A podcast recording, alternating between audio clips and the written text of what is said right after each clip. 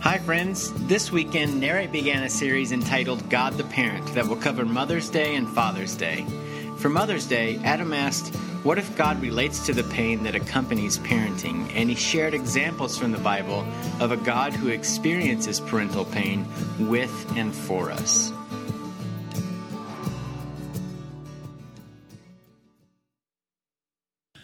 So, hi, happy Mother's Day. It's a real privilege to celebrate it with you, though I recognize that I think we all have to recognize that Mother's Day, like any holiday, is a bit loaded.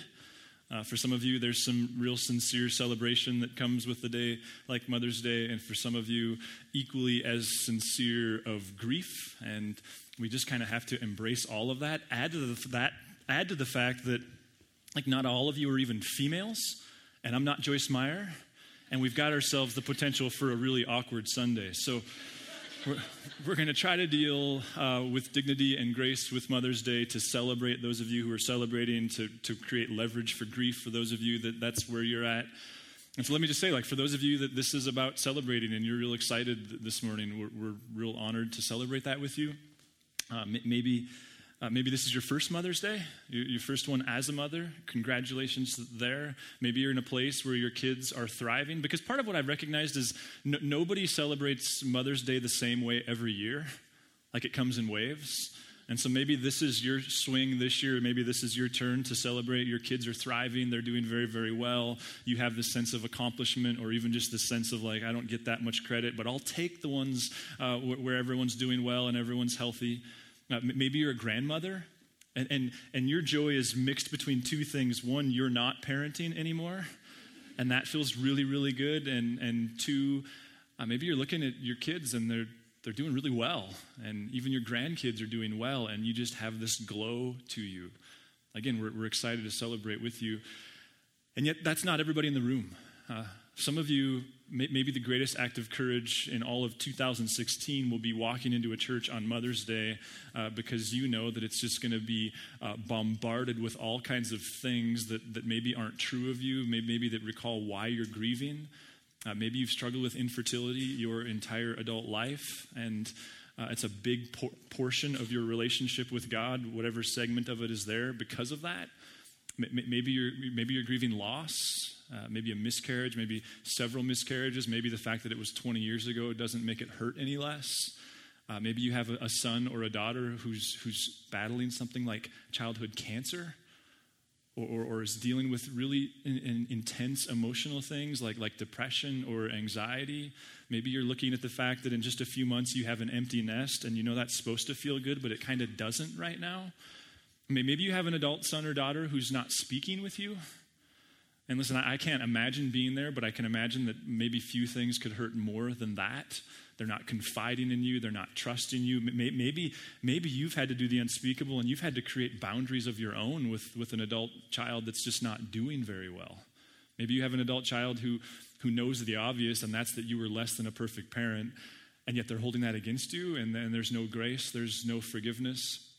Listen, uh, we get that this is, this is just a jam packed holiday full of lots and lots of emotion. And what I'm excited to do this morning is jump into the text and see how, how God has a full 360 degree perspective of all of that. In fact, really what we're doing this morning, we're not gonna we're not gonna brand it like we normally would a series, but really what we're doing is starting a two-part mini series. Part one today, Mother's Day, part two on Father's Day. This week, I, I want to speak to the vulnerability of parenting.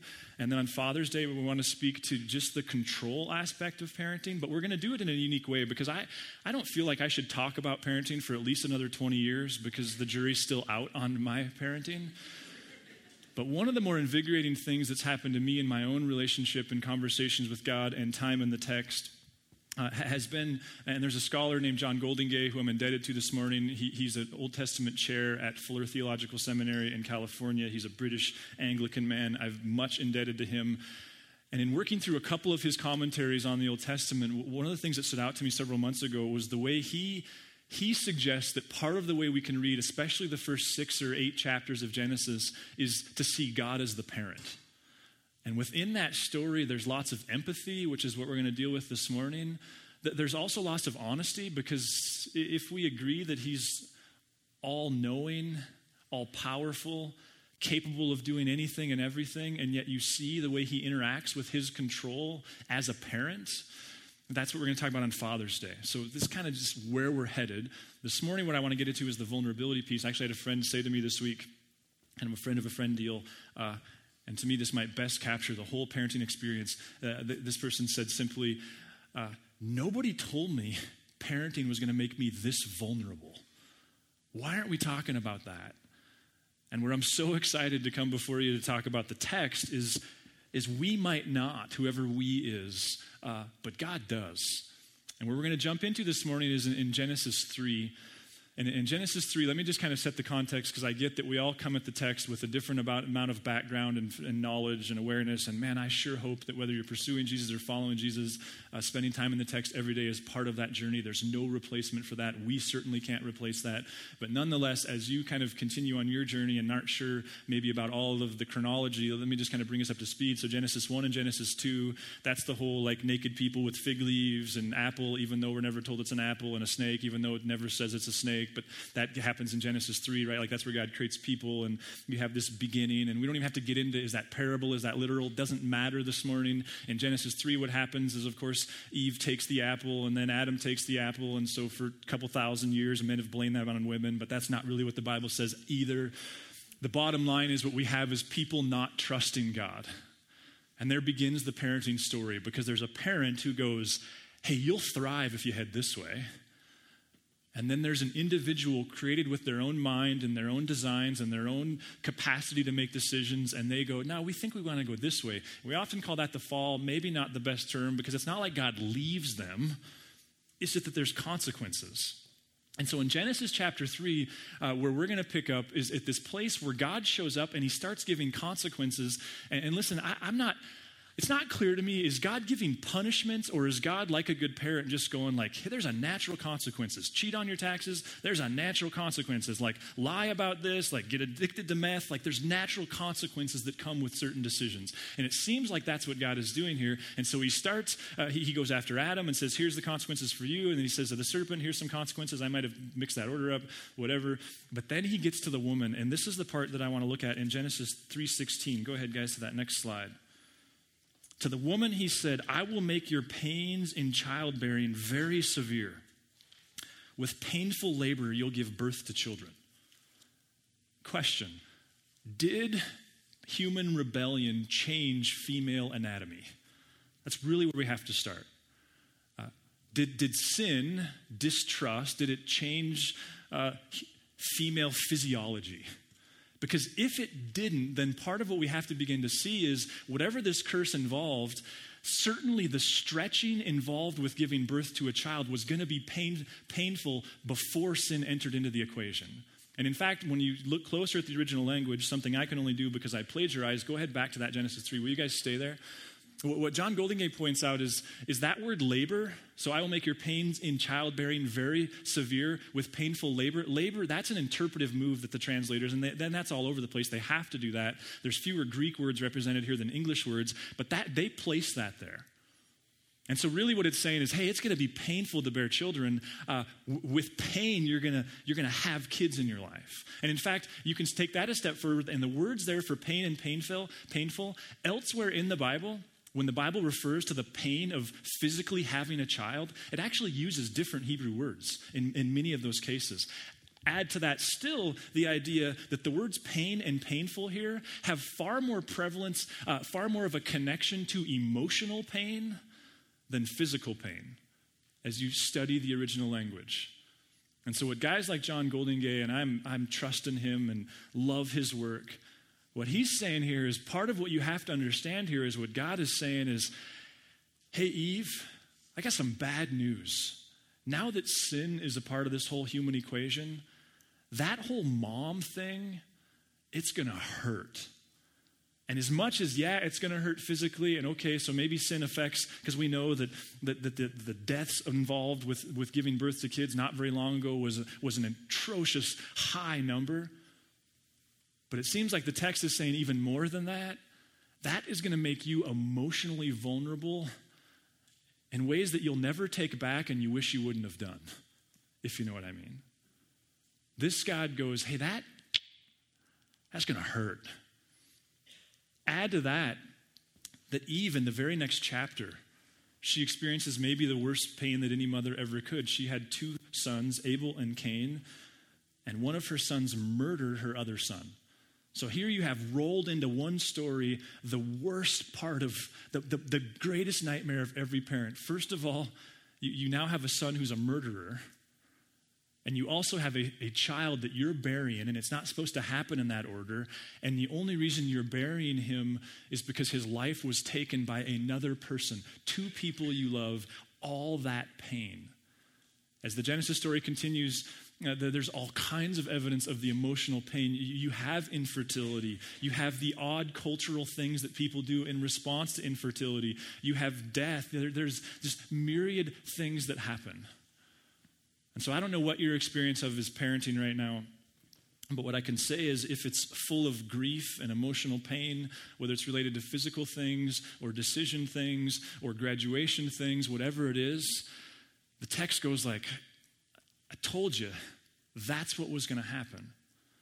And the question for me that, that can help us grab a handle, think climbing, you know, and making a move here, what, the, the handle is what if God can relate?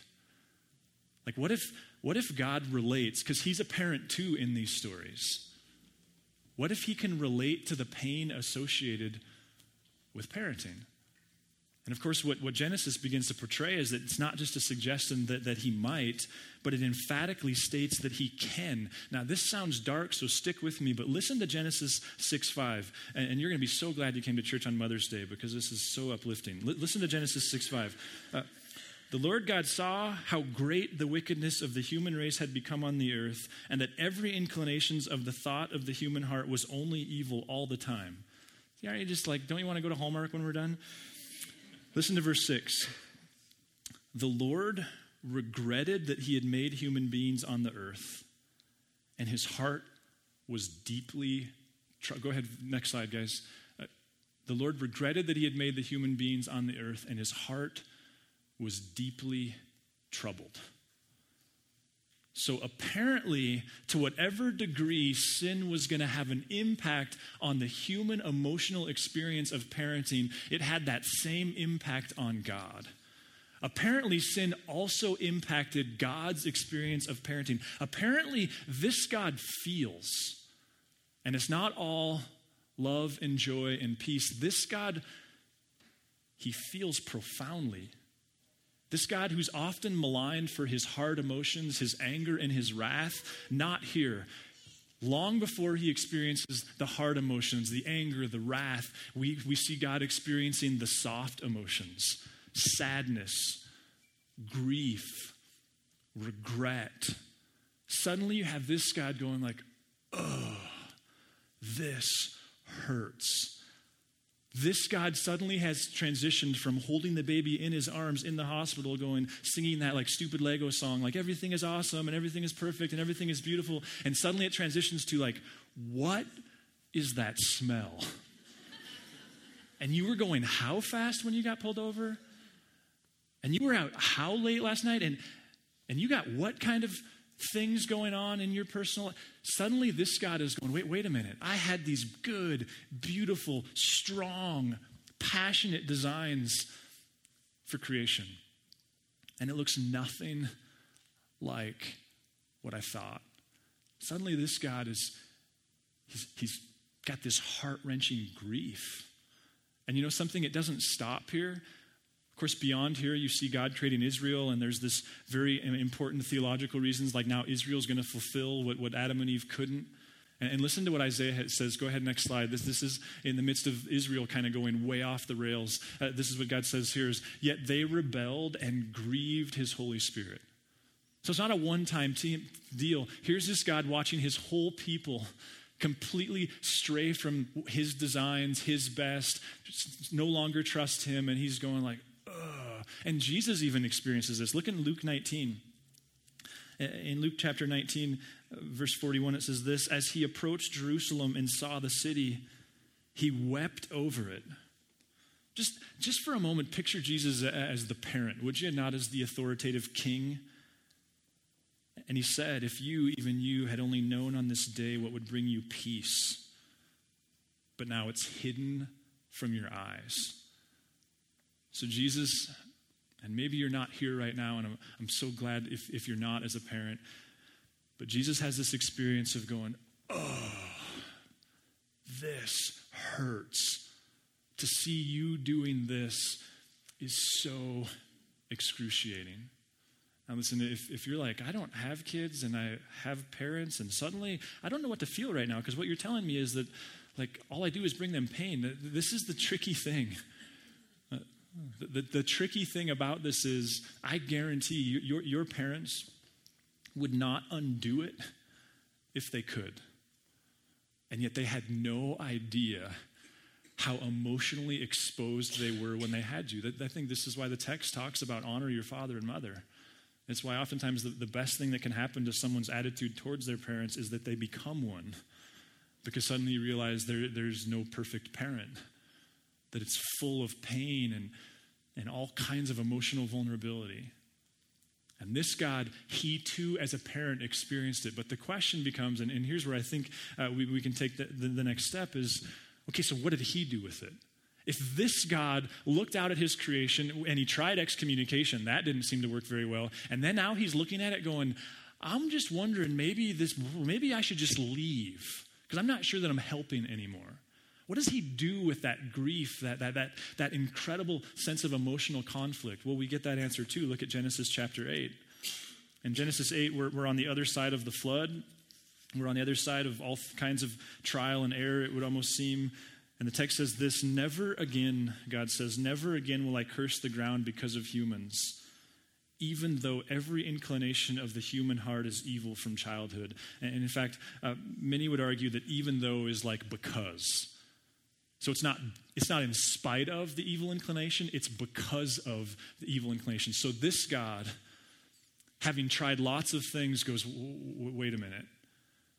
I don't know how we're going to get the thing back on the rails. I don't know where this thing is headed. I don't know how we once again reclaim uh, the, the good design that we had for this. But what I can tell you is I'm committed. Not going to do the annihilation thing, not going to do the abandonment thing. I'm committed to being with you. John Goldingay says it this way. You guys go to that next slide. He says, The change here occurs in Yahweh's heart, not the human heart. See, what you have here, I, I, used to work for a guy who used to always say, Adam, uh, no one's going to be more passionate about your thing than you are. No one's going to be more passionate about the organization. No one's going to be more passionate about the ministry. whatever it is, like no one's going to be more passionate about it than you. This God suddenly owns the fact that he has to bear the weight of goodness in the story, which means he, he, he answers insult with, with grace which means, which means he, he answers bad intentions with, with good intentions, which means he goes high road over and over and over again. This God goes, Yeah, yeah, yeah, this thing has gone so south, but I'm not going anywhere. Got to spend a, couple days in, in Denver with the staff at a conference a couple weeks ago, a conference called Q, which uh, I've had I've been a part of since um, before Narrative even existed, and I, I, had, I wasn't emotionally prepared for the, the homeless population in Denver. It was insane. And I think, especially with the marijuana laws there now, I'm assuming it's become a haven for runaway teens. And in the evening, once it was nine o'clock or so, that there was this one spot in front of the, the Ross store. No offense if you shop at Ross, but it was right in front of the Ross store. That was a bad joke, maybe. Uh, that, there's 20 or 30 clearly teenagers sitting on the streets, smelling terrible, looking terrible. I mean, it was depravity, I guess, at its highest point. And I couldn't help but think, like, whose parents didn't bear the weight? Like, who stopped hoping? And, and, and, and get it, I, listen, I get it. Some things are outside of a parent's control.